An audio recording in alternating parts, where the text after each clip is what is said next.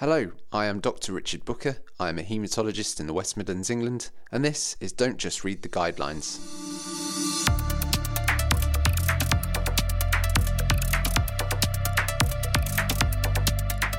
Don't Just Read the Guidelines is a podcast that explores ideas and research at the cutting edge of medicine, especially anything to do with blood. I aim to provide a platform to incredible people you probably haven't heard from before to share their work, ideas, and most importantly, their unfounded opinions. We will take you beyond the guidelines, into the evidence behind them, and most interestingly, into the sticky world of opinion and conjecture. If you enjoy this episode, subscribe to this podcast on your preferred platform, and don't forget to leave a review. If you have something to share or would like to come on the podcast, find me on Twitter at Richard Buka.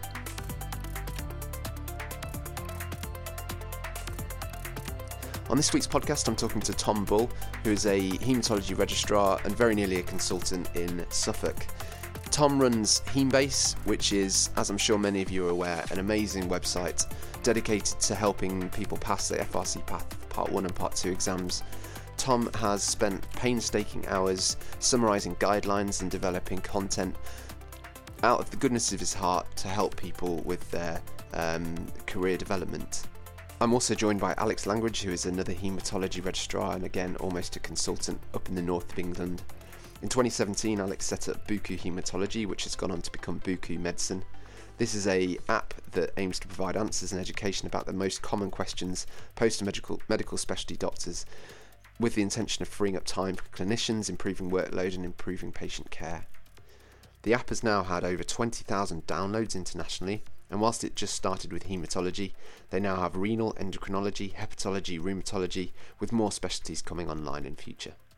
These are two really interesting people at the start of their consulting careers, and I'm sure you're going to really enjoy hearing from them. Welcome both. Hello. Thank you.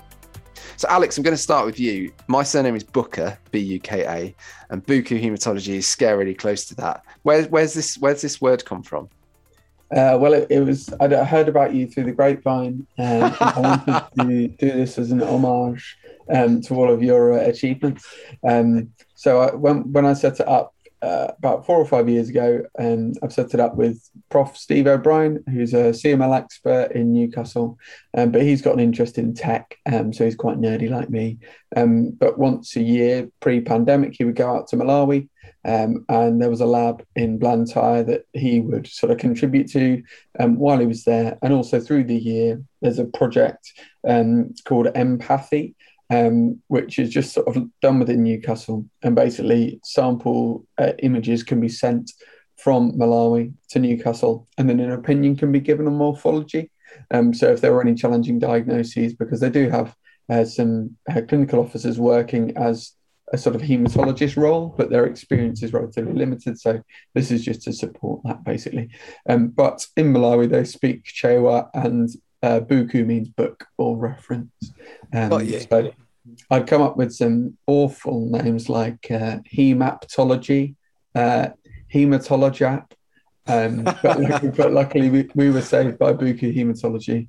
Um, and then about a year ago, we became Buku Medicine um, since we've added the other specialties uh, in. Um, and we've got a few more coming in the next month or so, which is really exciting.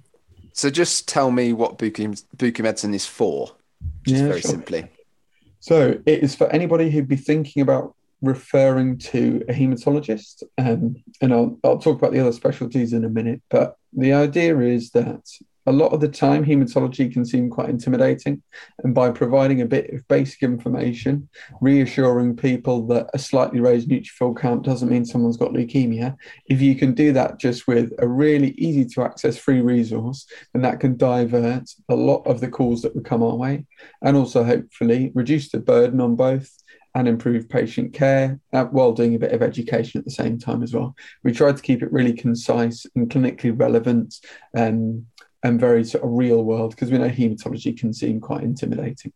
Um, so that's what it's for, really. And selfishly, it was just to try and stop people calling me through the night, um, trying to ask ask me about anti Xa levels. I just I've I've done my fill of anti Xa levels now, um, but actually there there are elements of our job that don't need specialist input. They just need the right information to be given, um, and that's what the app's for. It doesn't replace um, a specialist's experience.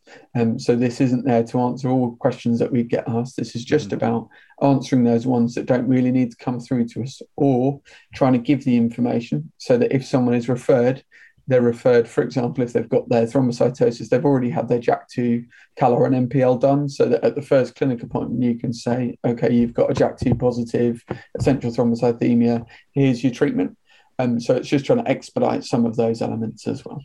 Um, and then we've also added in the other specialties. So we've got renal, endocrine, hepatology, and rheumatology. And these are all specialties that also have a lot of investigations in them.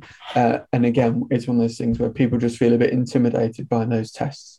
So just trying to take some of that anxiety away, improve the confidence of the user, and just um, manage patient sort of workflow and referrals more effectively. So I guess you make the hematology content. Who does the renal and rheumatology, etc.?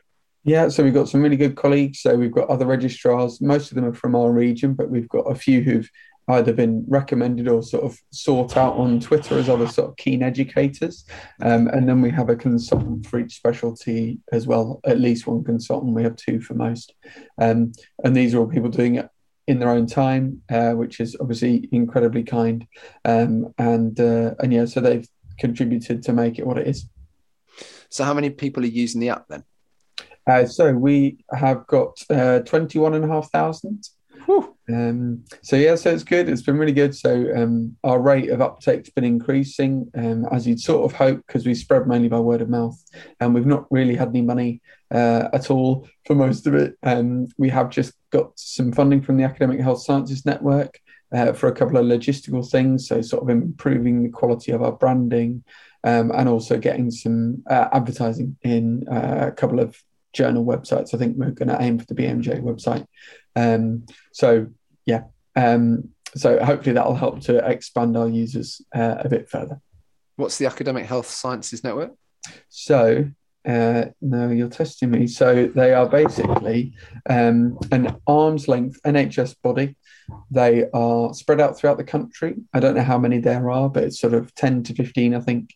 And the idea is that they can provide um, innovation support um, for either those working within the NHS or outside the NHS to come into the healthcare sector um, and improve their sort of uh, their output, basically. Okay. Thanks. And Tom, on the theme of massively open, free, amazing information, Hemebase is essentially a modern work of art. when did it start? How did you come up with the idea? What's... brushstrokes and everything. Yeah. Um, what was the motivation?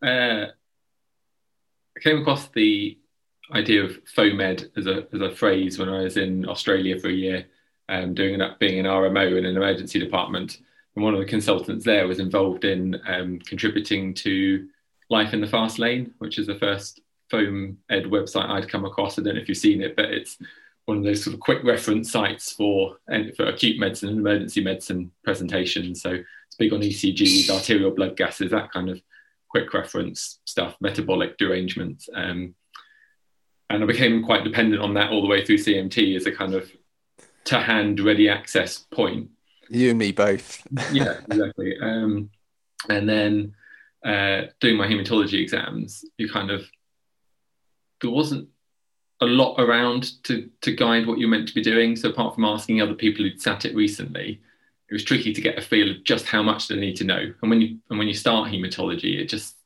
you know it's just a tide of information you've never encountered before, and knowing what's really what's worth kind of get, getting in your brain and isn't. Um, and there's some other, so there's the eye, eye hematology website, which has uh, far preceded me. Um, I don't know the two people who set it up, the Jenny and James on the website. I don't know what they do now. They must be consultants. Um, and I found that really helpful. They've got a great bit on immunophenotyping and, and sort of yeah. common CD markers. But I think that's a past project, and uh, it's probably been some time since they looked at it. As far as I can tell, I apologise if that's not the case. But um, I think there was there was new information to be added. So um, all my notes were done electronically revising for the part two exam. So I sat at the end of it, had all these notes just sitting on my hard drive, and I thought I'll make something useful of this. I, I didn't know where to find it, so maybe if I put it out there, it'll help other people find it. Um, and then I got a bit obsessed with the just kind of uh, like a task and just you know work my way through. So I dumped it all on there, but I've gradually just enjoyed trying to tidy it up, hyperlink it, find all those typos. People are great at, at emailing me and, and, spotting any any real clangers that are, that are hiding in there. So um, yeah, that project absolutely has to be some kind of obsession, doesn't it? So, um, a little plug for my website, which is pathquestionbank.com. I started last year and wrote about 900 questions plus sort of extensive answers in like under 12 months and my wife it drove my wife crazy yeah i've no idea i was just const, con, constantly on the laptop but i mean i think you guys have you know you've guys done similar amounts of work in similar amounts of time um, and yeah if you're not careful those obsessions can destroy your family can't they yeah yeah it's um it kind of has to for a bit it was my it was my it sort of became my hobby so yeah yeah. replaced, it replaced my reading time or my video game time or whatever and i've got a more balance now but you're right you have to kind of you've got to res- respect that it's it's something you're doing for yourself so you're using some of your own time for it. Yeah. And i've got small kids and, and things and so you can't kind of it can't become an additional thing that you're doing on top of everything else. How, how much work do you put into it on a, a sort of weekly basis now uh now um not not too much sort of I try and keep an eye out for anything that's changed, and I'll yeah. if there's a new guideline or somebody points out something that's uh, come out, I'll spend an hour or two trying to make sure it's it's tidied up. I'm trying to resist the urge to adding too much new information to it. The main problem I've got with the website now is the exam is starting to fade, thankfully, for my mind, and so trying to keep track of of how much did I need to know for the part two exam? I don't want to just keep filling in new information every time I hear new information, just piling it in. Yeah. Um, because then it then it becomes the target audience will change and it won't actually be for people preparing for the exams.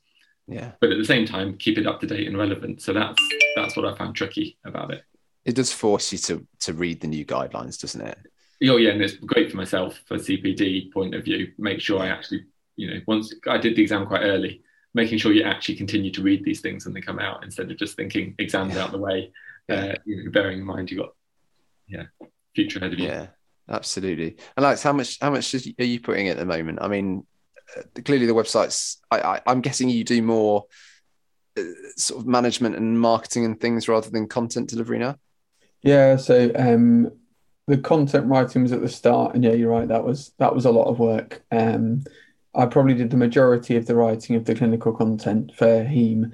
Um, and for the last sort of two or three years, I've been doing all the Twitter content as well, which is quite, it takes so much longer than you think yeah. to write a tweet, doesn't it? Yeah. And, and you know, because you're trying to put in the right amount of information uh, and then also work around your character limits. So yeah. um, that that's a lot more work than I expected it to be. But um, I've got a couple of great regs now helping to do that. Um, our clinical content's relatively stable, but we can add new things if we need to or make any amendments. And we've got a governance mechanism, so we keep checking the content every six months. But luckily, because it's quite general, not much changes. Um, but yeah, you're right. So more of it now is just thinking about the next steps. And trying to keep on top of all of those bits. Okay. How much can do I, you have on the? Oh, go on. Sorry, Tom. Can I, can I interrupt you leading this search and just ask Alex? Do, do, you have a similar problem about now? Now you've completed your content. Um, the temptation to add in more things versus actually what the GPs want and how can they get to it quickly? Um, yeah, exactly. It's um, it's just you have to keep asking yourself the question of what's relevant um, and what very, people very useful stuff. what people want. Um, because uh, ultimately, as you say, you know, you've got to keep an eye on your own time, make sure you're not ploughing in too much. Um, and also, you want to make sure the content that's on there is good. I think the reason people like us is because our content is concise and it's what they need to know. Um, so, fortunately, you know, from your own experiences of having the on call phone, you know, the questions that you get, the top 10 questions, you can rattle off your answers pretty quickly. And, and it's all of those things. You know, we'll be keeping an eye on things with, you know, DOACs and reversal, so andexanet, and what's going to come of that in terms of the, the real life clinical use of it. But again, the, particularly with that, it's a very specific circumstance at the moment, isn't it? So um, again, we're not going to rush into writing uh, swathes about that. Um, we'll just wait till the sort of um, the dust has settled a bit, and then we can say something useful about it. So. Um, how much do you put in on the technical aspect? I mean, I know Tom, you do your whole website yourself, don't you? Yeah, I use I use Squarespace though. Um, okay. Sorry, maybe I shouldn't mention the brand, but no, no, carry on. Um, I, uh, it just makes it. It's just uh, it's all just drag and drop. Basically, there's no real technical expertise. Um, okay. I do the Heme Style website as well, and that's on a, a WordPress. And the, oh, I mean, it's you just lose hours clicking, expanding boxes, and ch- changing font sizes and things. So, no, mine's mine's very straightforward to to manage technically. And Alex, do you have a an app developer, or have you got involved in that as well? No, so luckily we've just got we've kind of cheated. So we've got uh, there's a company that we use. We pay them an annual fee, and basically it provides the scaffold for the app. So we're sort of a halfway house between a web app and a native app. Um, so the content is still pulled from the internet when you open the modules, um, but the structure is there and loaded onto the phone. So it knows that there's material and then it, it pulls it, which is the downside because if you've got bad internet uh, signal, which is not uncommon in hospitals because they seem to yeah. be made entirely of lead. Um, so all 4G disappears as soon as you've taken like three steps in the door. Um, you can't always get the content, but the problem is to to build their own proper one would cost a lot, um, and we've not got that money. Um, one day maybe, um, and that that is going to be our aim, but uh, at the moment no. So it's uh, it's dead easy. It's maybe uh, halfway between WordPress and Squarespace because um, our website Squarespace, and as Tom says, it's dead easy. Um, and then the WordPress I've used for the trust that I'm working at in informatics. Um, and yeah, you know, you, you change the font or you think you've changed the font, but you really haven't changed the font. Um, and you only learn that after you've published a website and then it just looks uh, absolutely awful. Yeah, as is, mine's WordPress, and um, I obviously have a web developer that does it, but he obviously he does a lot of coding behind the scenes. So I, I can't really change anything at all, which is really frustrating because I've used WordPress before and had full control, and uh, yeah, I have to ask Stu to do it all now. So uh, I feel like a um, I feel like a real technophobe, but um, it's better that someone does it properly. I think, especially when you're asking people for money. money. yeah, good. Okay, okay, cool. Um, I mean, where do you both want to take this? Tommy, you're happy with Hemebase as it is, or you've got any other projects on the go or things you think you might want to do? Yeah, well, I'm heading into a consultant job, and so I, you know, I don't really know what to expect about how much time I'll have for it. So I want definitely want to continue to pursue it as a kind of mm. a, a hobby. But in terms of expanding, I think I have to be probably have to see how the next couple of years mm. settling mm. in goes. The main thing I like from it at the minute is I've got a couple of people who contribute stuff. People will email me um, to offer up things to add in, and mm. um, that's been great for getting a few different perspectives. So I think I'll probably sort of continue to try and encourage other people's feedback. Particularly, I want to kind of, I want to expand the bit on the how to prepare for the exam because that's now two that's now getting two years old, and you know it's all digital now. For example, it keeps changing. So um, anyone who knows anyone who set the exam recently who'd be willing to spend five minutes send me an email of, of how they went about preparing for it, and that would be fantastic. Yeah, I could do that. I, I did it in April, so yeah, I can yeah, send good. Just uh, yeah, what your strategy was, just so that people have a I've got a couple of examples of what people have done, but the more examples, the more people I can think that would work for me. Yeah. I could really could knowing that before I started, you know. I think the most important thing is to make sure that none of your neighbours are having building work done on the day of your uh, Zoom Viva. Um, so that, there needs to be some kind of way of making an embargo because I had to go, and this was still during lockdown, so this was probably semi semi against the rules, but I had to go to my mate's house and use their their Zoom. So they just sort of saw me crawling out covered in sweat after the exam. Uh, so they were the first ones to see me when it was all done. Uh, so lucky them. Do you think all these exams will stay online? It seems to make it seems to make sense. I mean, the morphology. I don't know. I think it's tough because it's it's the opportunity for failure. What's more likely to fail? The computer that's providing you the digital morphology, or the microscope uh, and the slides. Yeah. And unfortunately, my microscope did fail uh, as, I, as I started my long cases. Um, so that was absolutely horrible. Um, but but it got it working. There was a spare one there. Um, but I don't know. I guess it's sort of the staffing and costs. They'll think about what's cheaper, and inevitably, I guess you know your online uh, methods of delivering exams and so on will probably just keep getting more expensive as they become the norm. So yeah. I don't know actually whether it is better to just do it face to face.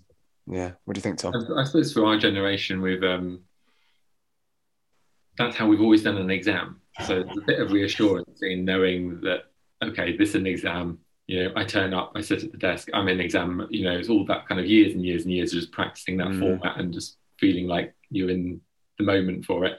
And that's not going to be true for you know another ten years. People might be much more comfortable and used and practiced to, to doing it remotely. So you know, maybe, maybe their prefer- preferences might, you know, examinees' preferences might shift as well. Yeah. I mean, there's a huge trust element as well, isn't there? I mean, I think with professional exams, when you've got professional registration, it's just not worth cheating. But you could. I mean, you, you have an online invigilator, but you can still go to the toilet and look at your notes. I mean, not that not that I did for part one, but you could, and I, you know, it's it is a real concern. Um, but I think, I mean, to cheat whilst writing four essays, and you obviously couldn't write, you couldn't cheat with a morphology exam, really, could you either? So, um, yeah, I don't know. We'll see. I guess maybe that's the thing they've, they've got over you, particularly for you know for specialist exams. Like you can you can top yourself up on one or two questions in the toilet, but ultimately you can't learn the entire management of Waldenstrom's uh, yeah. when you're going for a pee So, um, yeah. exactly. Um, Tom, so you're going on to a clinical consultant post, is that right? 100%? Yeah, yeah, yeah okay. DGH. So. Okay, perfect. And Alex, you're finishing after Christmas as well. yeah, right. yeah, that's right. Yeah, so this is my last block. Um, on What's the plan? The training program. So, um, yeah, I'm uh, not quite sure what I'm going to do next. I'm going to see if I can try and have a um, one day a week doing informatics or uh, similar. So, um, for those that aren't aware, informatics is basically just like doctors who nerd on computers. Um, so, trying to improve the systems that we use up in a fellow uh, an informatics fellow. I, get, I, I mean, I gave myself that title because um, it because it sounds it makes me sound important. Um, but working a couple of days a week at Northumbria Trust, which is a local one to us, and they've been excellent. It's been such a good experience. But um, I'm really passionate about that, um, and it's very rewarding trying to um, make changes with computer systems and just try and improve that interaction. So um, I'd love to try and do that a day a week. Um, so yeah. I can imagine there's a lot of frustrations trying to improve NHS computer systems. Yeah, absolutely. And everywhere does it differently. So um, you'll have some trusts where there is a single system that does everything. And the benefit of that is usually for the end user, it's actually much more straightforward. Mm-hmm. Um, but you'll also have other trusts that have multiple systems and use a sort of best in breed approach. And the upside of that is you're not then completely beholden to whoever owns the system because if you want to make changes, there's no motivation for that big single company to do yeah. so. Um, whereas if you can talk about the competition, if you've got a best of breed model, that helps. But it does ultimately often make it a bit harder for the end user. So um, yeah, so there's a lot of angry people. I think part of my role as the informatics fellow is to be a therapist. Uh, you just get some people emailing and they just want to talk about their printer and you're yeah. like, I, I can't help you. Printers hate people, and there's nothing I think we can ever do about that. And so very you true. Gotta, you've just got to be an E. Yeah.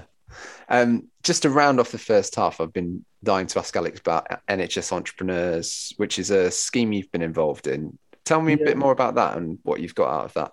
Yeah, no. So um, while um, I was working on the the award, um, one of our researchers is a guy called Lewis Potter, and he created um, Geeky Medics, um, ah. which is a medical student um, learning resource, um, and uh, it's fantastic.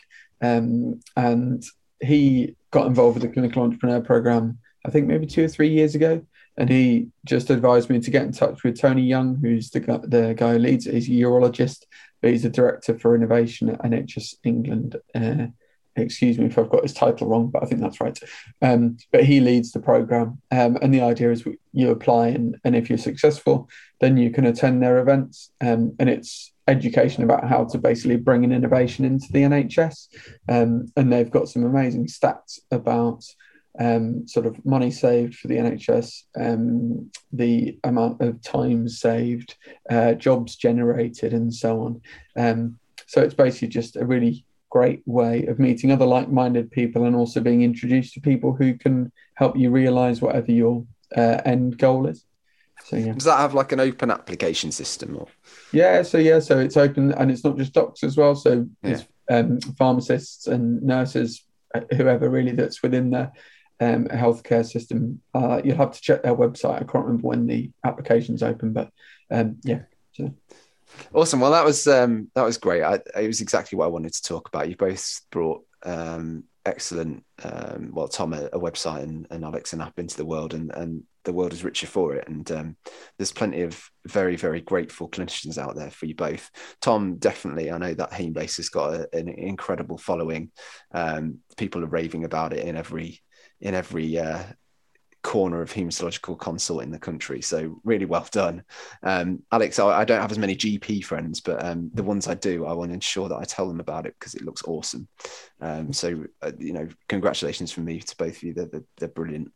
Um, so now that I've got two almost consultants um, snared um, for 20 minutes or so, I, the thing that excites me about this podcast is to talk about you know what's what's going to happen down the line in hematology or medicine in general um, and and where where we're going to go. So tom just before we came on or just before i pressed record you were talking about um, you know the, the challenges for medicine going forward. And i think an important question is the role of doctors. Um, i mean you posed the question do we really need doctors or in the future will we need doctors or, or what will their role be? I mean what, what are your thoughts on that?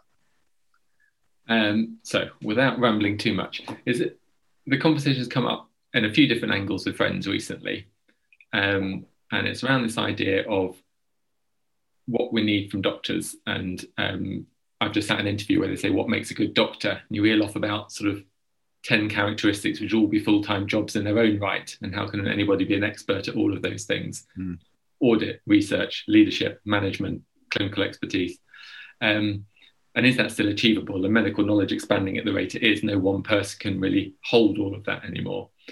And you see it in clinical practice in that, um, so among junior doctors, a common complaint is they don't do procedures anymore. There's a, there's a specialist technician or nurse practitioner for chest drains or for abdominal paracentesis or um, there's a phlebotomist for the blood test. There's a nurse specialist for the conversations around a new diagnosis. There's a physician's associate who may well do the clerking and initial medical review and then attend the ward round. Where does the doctor fit into that and what's their role left?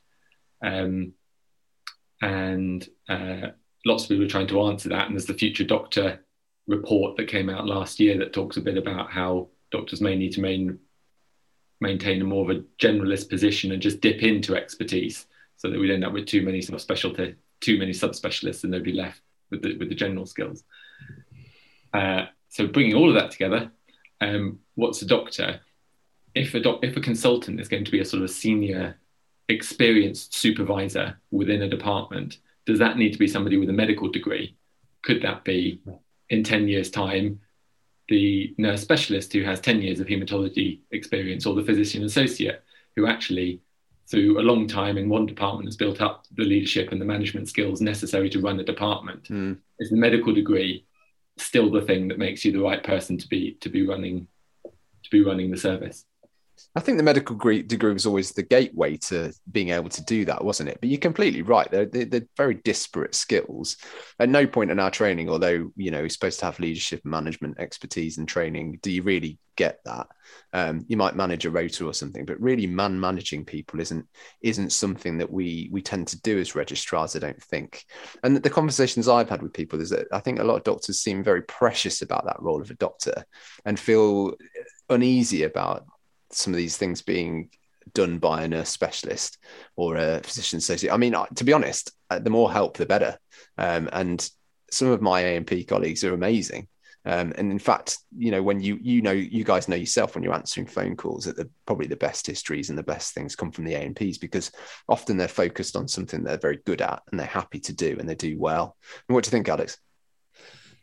Um, I think I'm probably completely underqualified to answer this question. Um, Which is exactly the point of this podcast. True, not true. um, I don't know. I think it's it, things are changing in that in that because of workload, um, poor workforce planning, um, there will be shortages for many years to come mm. uh, in in in everything, um, which also brings its own problems because it's not just the docs that we're short of; it's short of nurses, um, and and more, of course.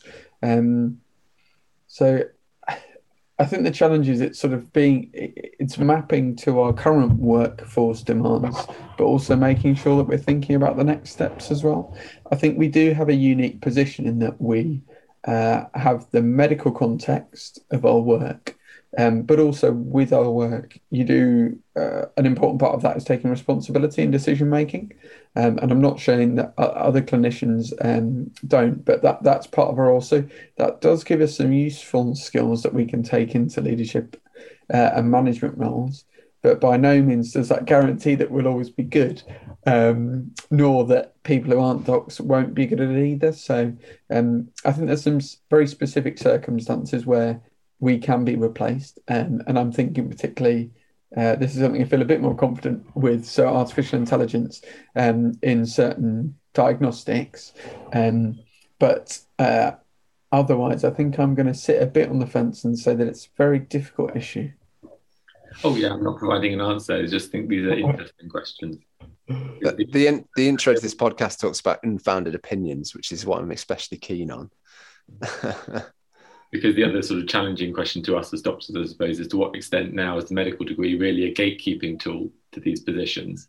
Because if you wrap it into the what is a doctor and what do we need from them, you know, medical degree is fantastic, you know, but um, you know, I loved it. But to what extent is that still is that now being used as a way to kind of preserve a certain structure of medicine so that everyone understands what it is and everybody knows each other's roles, which is obviously important for running a service, but mm. um, if you extend that too far, you know, maybe you're turning a blind eye to opportunities because it would be too disrupt, you know, too much disruption to embrace an alternative format. Yeah, I think I think that yeah, I think the medical degree is is one thing, and maybe it's the postgraduate training. I think you know we get stretched in a way that perhaps the nurses don't, and it takes the nurses a long time to accumulate knowledge because they're they can sit in one place in, in their comfort zone not that not that every nurse does that, but often you'll see ward nurses that have been on the in the same job for the first two years of their training, with you know, and they've got into their comfort zone within six months. And I always want to see them pushed, and I always want to tell you know tell the nurses, you know, get yourself off this ward and get yourself doing something else, so that you develop those skills. Perhaps it's that. Perhaps it's just we're constantly being pushed out of our comfort zone, partially because of the need for service delivery, um, but also because there's been that planning and planning of the, the of us of our uh, training to try and give us that sort of general broad based knowledge. Um, I, I, mean, I think going forwards, clearly there are some clinical roles in hematology, you know, things like MGUS clinics and and the, the things that are fairly indolent that can be done can be done by a nurse specialist. But then I always think, well, if this if this you, you, you're giving a nurse specialist. So this is a nurse with a, a, heck of a lot of experience who's a specialist, 15 MGUS patients who are low risk. That can be done by AI, surely. Alex, what do you think? M MGUS by um, AI, never see a doctor. So uh, I think you you could. I mean, I guess the question's always like, what's the worst case scenario? So how could it go wrong? Um, so you need whatever system you're using to be able to pick up the features, you know, pick up our CRAB criteria mm. um, or your other MDEs. Um, but there's also that element where you need to be able to make sure that you you have that interaction with the patient. So that's where the you still need the doctor. And there's a really good book by Eric Topol. Um, and he's a, I think he's cardiologist in America, but he he's a real um, powerful force in artificial intelligence. And he's got a book called Deep Medicine in it. It's amazing. And I would recommend it even to non um, AI sort of passionate people. Mm. Um, and I and caveat, I'm not either. I've just got a real interest in it. Um, but he he talks about in that book how the artificial intelligence should make our jobs easier um, and should allow us to be more human. Um, so the idea is that we can use uh, AI systems to triage patients who are low risk MGUSs, for example, but brings in those patients who have a higher probability yeah. of developing end organ damage. And then you can use your clinical interaction, the rapport that you build with them, to identify that they have got a niggly pain in their right femur that they've not wanted to tell anyone else about. Um, so it, it's trying to merge those two things. But yeah, definitely, I think AI can be incredibly useful in that. Um, but that's where it's still important to have that face-to-face interaction or uh, telephone to telephone interaction as we're having a lot Yeah. of it, um, which isn't quite the same, but um, uh, just to try and elicit some of that and use that human human nature to try and help pull out those features.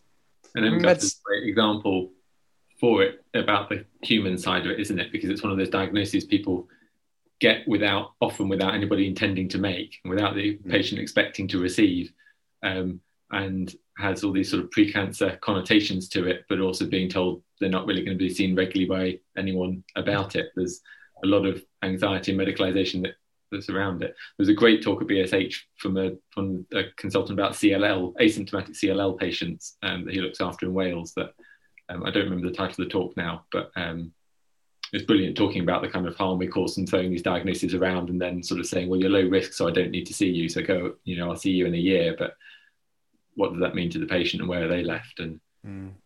Yeah. I mean, medicine's classically slow to change. Do you think this is going to come in soon? Do you think we're going to have AI systems to deal with this sort of thing? Because I, I mean, it takes it just. I know it's nice to be able to see your MGUS patients, but it takes a lot of it takes a lot of resource. You know, we're we're we're deploying at least probably two PAs worth of clinician a, a week to look after our MGUS patients, and and sure, maybe a you know a small proportion of those are high risk and maybe changing. I've seen one today, um, and that requires some some input. But the vast majority, you know, we're checking the bloods. I, I'm convinced the patient can do that themselves. Well, taking their own blood? Maybe not take their own blood, but I'm sure I, I'm I'm convinced that if you gave them the resource, I may maybe through an app with a questionnaire, they get their bloods done. Um, it picks up any worrisome symptoms. They have a look at their bloods. Nothing's changed. Fine, I'm okay. Feedback to the doctor. Yeah, no worries. Do you think that'd work for 80% of patients, 90% of patients, or do you think you need someone to trawl through the, the results every week? I mean, I think we're probably reassured with MGUS because we know it's, I'm going to say this, it, it's just MGUS the majority of the time. For, you know, 99% of your patients per year, nothing will happen. Yeah. Um, whereas for your patient who's actually there with the app, uh, having a look at their blood results, you know, they're seeing their paraprotein going from 7.4 to 7.9. Yeah. That's a big increase. Um, and they're going to be thinking, my God, but wait, what if this is me missing my own cancer? Um, so uh, I can I completely get what where you're coming from, and um, empowering patients is is critical to us being sustainable in terms of our Mm. workload. Um, but yeah, it's that challenging balance of uh, you need to know your patient to know whether they could probably tolerate that. Yeah. I'd like to be able to see us get more flexible and in and in more real time over how patients seen and where. So all the teleclinics we move to, you've got these different groups of patients, patients who want to be seen face to face, but you feel can be safely managed on a telephone. Patients who want to be managed on the telephone, but you're worried about and you want to see face to face. And then the patients where you both agree you need to come face to face, and the patients you both agree can be on the telephone. And often that's often you don't find each of those groups out until you have one appointment, and then you need to rebook for the one that you do need. And trying to find a way that we can make the whole outpatient system more flexible to get people in the right place the first time. And I think that would all tie in as well then to the management MGUSs and which ones actually do need a consultation and which ones are quite comfortable. They read the information, they're happy to do what the algorithms told them. And And that that will be at its own challenges in terms of uh, planning of outpatient appointments, won't it? exactly. Yeah. you may have one cohort of patient in year X, uh, whereas 60% want face to face, whereas it might be 30% the next year and vice versa. So, um, so yeah, so that, that would definitely bring its own challenges as well. But you're right, Tom, it, it is it is nice to be able to have that flexibility. The only downside is when you've got someone on routine follow up, then you've got uh, something changes and then you need to bring them into clinic. Yeah. I suppose it's quite a useful warning shot that something sinister might be happening um, but it, it does it doesn't allow you to do it necessarily in the way you want to. Uh, whereas you know if they were just coming to routine clinic appointments, then you can break that news as part Mm. of the routine. It's, there's all these all these pros and cons, isn't there? Okay, cool. Um, while I've still got you entrapped for another five ten minutes, um, the question that I always like to ask people is, where do you think medicine's going? Hematology, especially. I mean, it's a rapidly changing field. Um, we've got cellular therapy, um, we've got immunotherapy, uh, gene therapy, all sorts of new modern stuff. But I guess for most of most of our patients, that's not that applicable. You know, for the, these these new innovations, it's probably less than one percent of our patients actually eligible. Um, and for me, you know, the next 10, 15, 20 years, I think we'll see um, things like CAR T coming earlier, etc. So where, where do you guys think where do you guys think we're, we're going with with hematology what are you most excited about i think a challenge that we're going to face is as treatments come in initially third or fourth line and then start drifting forward um, uptake is going to increase and particularly with the high cost therapies um, which uh, and I, I could get on my my sandbox a bit about um, the fixing of prices by pharma. Um, it, there's going to be a point where such a huge amount of funding has to go into a very tiny proportion yeah. of uh, NHS patients. Um, I really, I, I don't know how that's going to keep going um, as costs rise that but that, that's just one thing. But anyway actually in terms of the hematology um, i hope that we will have increased or decreasingly toxic therapies. So using some really you know fascinating bispecific treatments for example. So using antibodies and and treatments targeted just towards the malignant cell yeah. to reduce offsite toxicity. And you know then that patient you see five years later who's had their diffuse large B, had their R chop, and then they're back with MDS in five years. So avoiding that's going to be amazing. Um, and in the non-malignant treatments, so um, gene therapies for particularly patients with um, thalassemia, sickle cell. Um, I mean, the papers uh, that came out sort of a yearish or so ago, maybe a bit more, yeah. um, about the change in the, the lifestyles of those patients. Uh, their lives were completely changed. Um, and so that feels like it's got the potential to be so rewarding. But I guess the question is, will we look after them? Um, or will it be somebody else? Will it be geneticists or um, I don't know who else would want to look after genes, but yeah, geneticists. I think the only thing that's certain is we're not going to be short of work, are we? You know, we're going to solve we solve certain problems. Um, for example, you know, you're now now curing people with CAR T post relapse, and now we're dealing with the consequences of that. And I think the same thing is going to be of gene therapy. You know, we will, we will potentially inverted commas cure people of sickle cell disease, but then we're still dealing with the consequences of 30, 40 years of sickle. Um, so we're certainly not going to be short of job, short of a job. But I do wonder, I do really wonder about sickle and, and thal services in 30, 40 years time. You, you would imagine that those services won't be needed. Mm, yeah, good question. yeah, no, it is a really good question, and I guess I guess they'll still need to exist for those people who don't want to take on gene therapy because it's yeah. understandably a pretty scary concept, isn't it? Yeah. Um. So yes, uh, you're right. Um, but they'll I'm sure they'll look very different. Um, as with all things, I guess you know the point at which we start treatment just moves forward, mm-hmm. doesn't it? So you know you used to wait until someone's arthro- rheumatoid arthritis was terrible before you yeah. started the methotrexate. Whereas now you try and get in before the arthropathy arthropathy has developed. So, oh, so you, are you giving everyone with smoldering myeloma lenalidomide then? I yeah, for sure. I'm going straight to six cycles of VTD. You'd be incurring the wrath of Papa Heme and Vinay Prasad on Twitter. Tom, what are you excited about?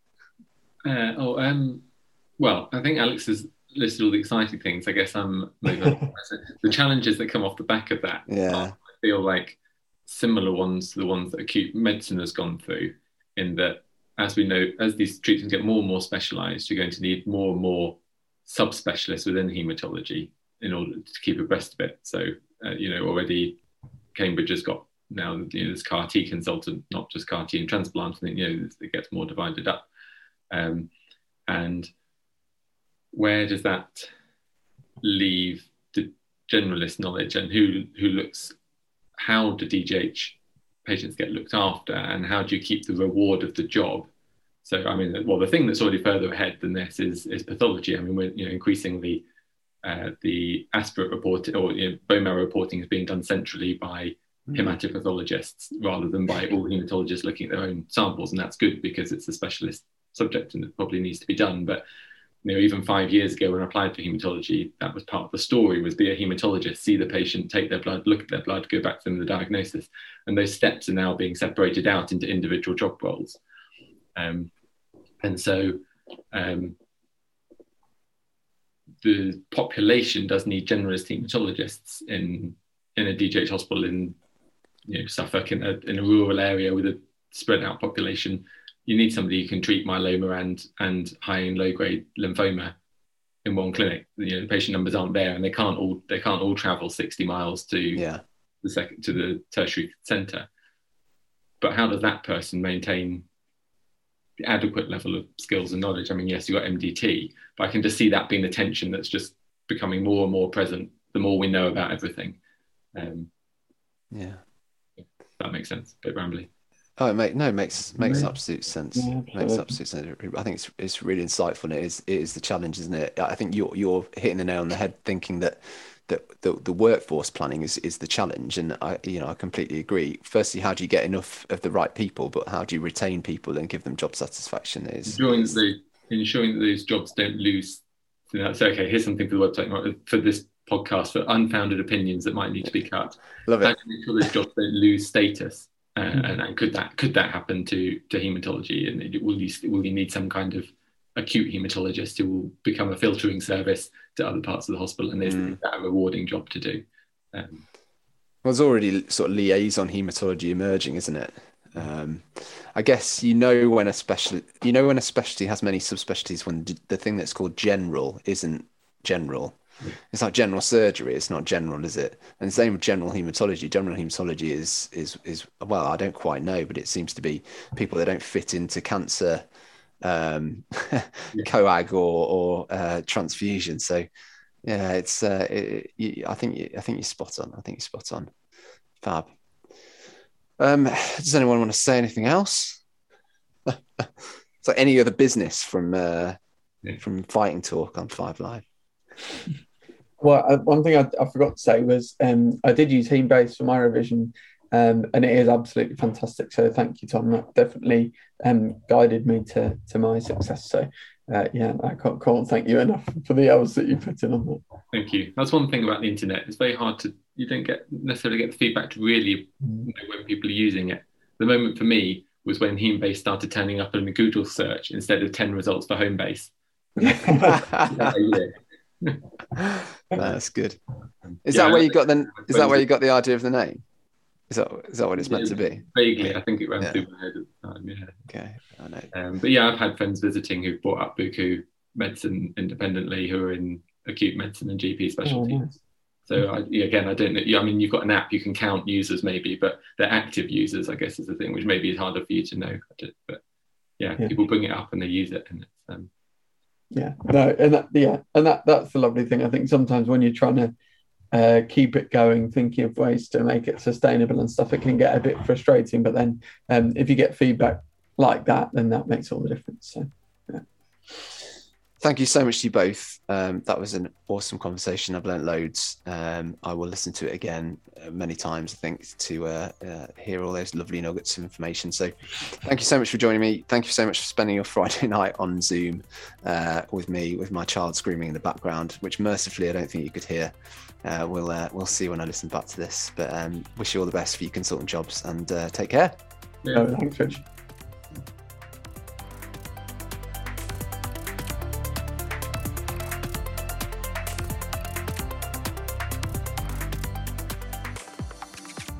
Well, thanks for listening wherever you are.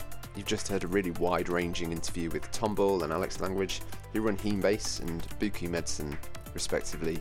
They're two brilliant people and practically celebrities of online haematology education, and they're a massive inspiration. I also mentioned my website, pathquestionbank.com, which is the largest online repository of multiple choice questions and answers for FRC Path Part 1 in haematology. Well, I really hope that conversation made you think. We're in for a really exciting few decades as we deal with the unforeseen challenges of being even more successful at medicine. Clearly, as people are better treated, um, they will develop new problems, they will live longer, and we will create new problems for ourselves, which in, in many ways is, is a good place to be. I've put the links to Buku Medicine, Hemebase, Path Question Bank, and NHS Entrepreneurs in the show notes. Stay tuned for more really exciting podcasts. I've got plenty of amazing guests planned in the next few months. I'm really looking forward to bringing those to you.